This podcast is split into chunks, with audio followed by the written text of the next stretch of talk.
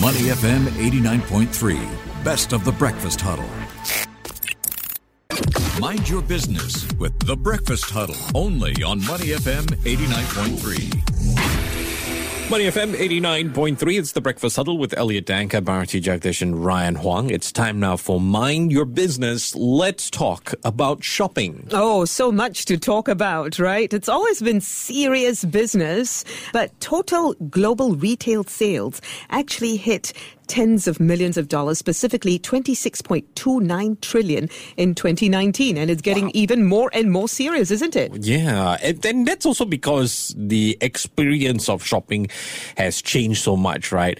In the past, it used to be the only option of going into a store. Now, you know, you could buy it online, mm. get it mailed to you, or you know, there, there there's so many ways to to get what you want. It's very different from when I was mm. a teenager. yeah. Indeed, indeed, yeah. yeah, yeah. Uh, but speaking of technology, are those in the retail sector really already seeing the importance of technology for business success? Many of them clearly are, and we've spoken to many of them ourselves. But there are many others who perhaps need to be convinced a little bit more. With technology taking over the retail industry, the other major question is: Will there be an extinction of physical stores, those not. brick and mortar stores. I hope not. I mean, still like the experience, right? Yeah, you know, my wife can go there and I can go and have coffee. uh, on the line with us this morning is Dr. Kapil R. Tuli, who is professor of marketing and director, Retail Center of Excellence, Singapore Management University. Good morning. How are you? Doing well. How are you? Very good, sir. Thank you so much for taking the time to help us out with our shopping experience. Mm. Let's talk about shopping then and now. Yeah. So even during pre-COVID times, I remember people saying, "Oh, brick and mortar in Singapore is in danger." Some big retailers were closing even then, and then people complaining that, "Oh, we have all these cookie cutter malls. There are not enough people on Orchard Road." But we've moved on from there. During COVID nineteen, we saw other retailers close as well, but yet others survived. How would you assess the current landscape? Where we're at, what's led us to it? I think the current landscape, uh, there are still quite a few challenges because the virus keeps evolving. So, you know, there is some uncertainty. But over the last five years, it's, it's been very clear that physical stores are critical. They are a very important asset. And if you look at the moves of some of the so called pure online players, they have all been actually either collaborating or buying out or launching their own physical footprints all over the world. If you look at Amazon, they bought out uh, Whole Foods. Uh, you know, a lot of our uh, local uh, retailers who have been only purely online have been tying up with the malls to have their own physical footprint. More and more, the online retailers are realizing that physical stores matter a lot. Can okay. you can you explain that further though? I mean, why do they matter a lot? Because from the outside looking in, some people might just say that you know I, I shop mm-hmm. online, I'm happy with that. Yet others prefer physical stores. Why is that necessary at this point? Sure. So there is a nuance to it, right? Like I like shopping online for things that I don't need to touch, feel, or evaluate. So, for example, if I want milk, toilet paper, kitchen towels, etc., I'll go online because I don't, I know what I want. But for others, like you know, if I want to have a coffee, I don't want to only order a coffee online, having it delivered to me. I want to go sit in a nice cafe, have a coffee. If I want to buy a bed sheet, or if I want to buy a mattress, I want to see, touch, and feel. This is a high ticket item. So there is like, you know, a little bit of sorting out. The usual purchases are moving more and more online. The more purchases which require either high ticket items like TVs or electronics, the major electronics, they're more and more going towards the hybrid side. At this point, though, I mean, as we try and get out of this uh, pandemic that we're in, retailers still facing challenges going digital. Yes, because you know there is there is a there is a sort of a myth that digital is easy or digital is cheap on both counts, that's not true. Digital is not easy if you want to do what the big guns are doing.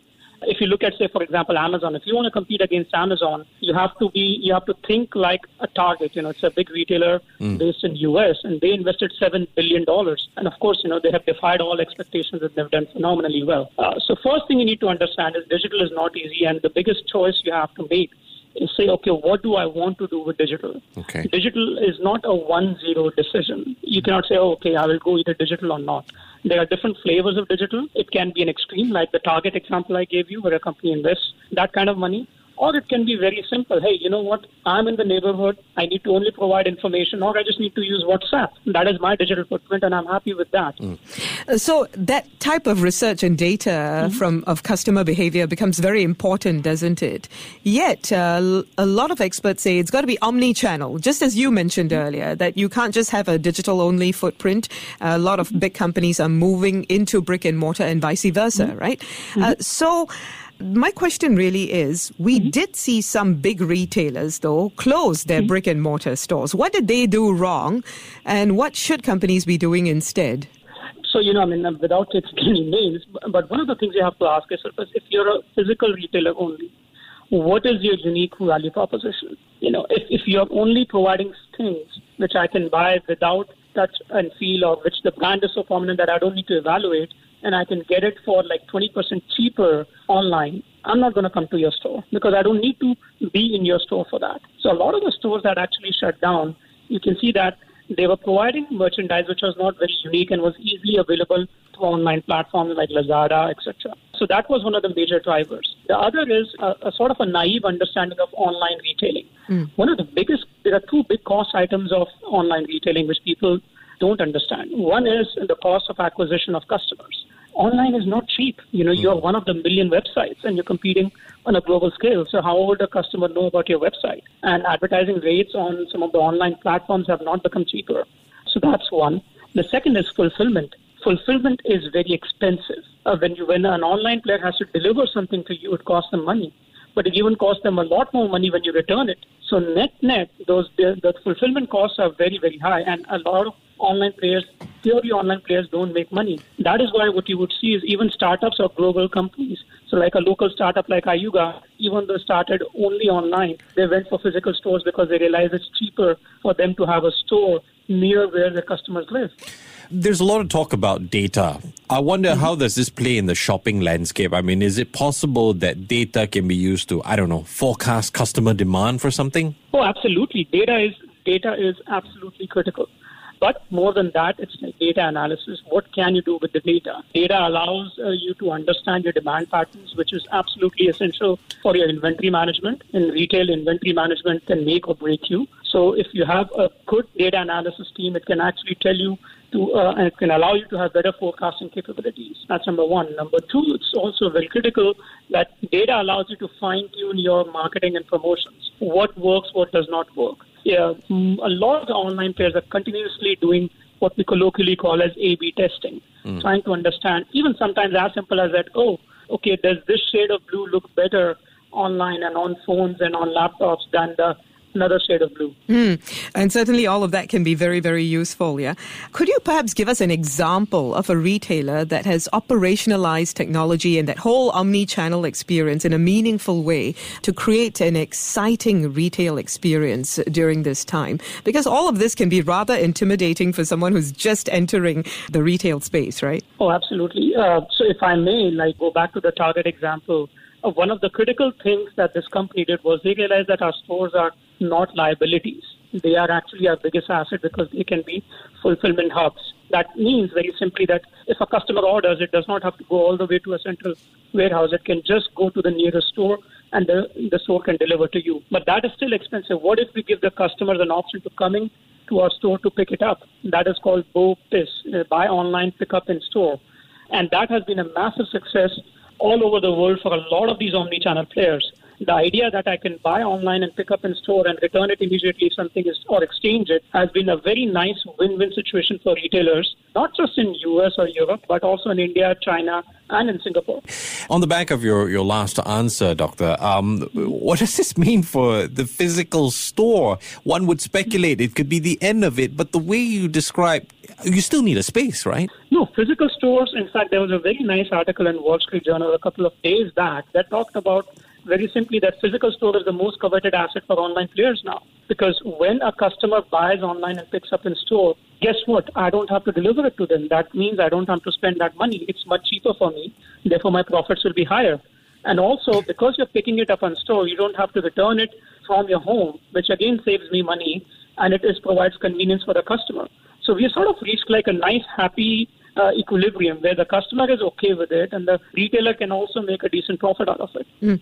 It sounds, though, as if the physical store will just be a utilitarian aspect of the business. However, some retailers are trying to make it an exciting experiential experience too, right? For them to, for people to come in, to be immersed in the brand story perhaps, or to enjoy other aspects of the products and services that the retailer offers. Can you give us your thoughts on that? The importance of doing that for your customer to draw them into the store? It's absolutely critical if you want to capture the impulse purchase and repeat business.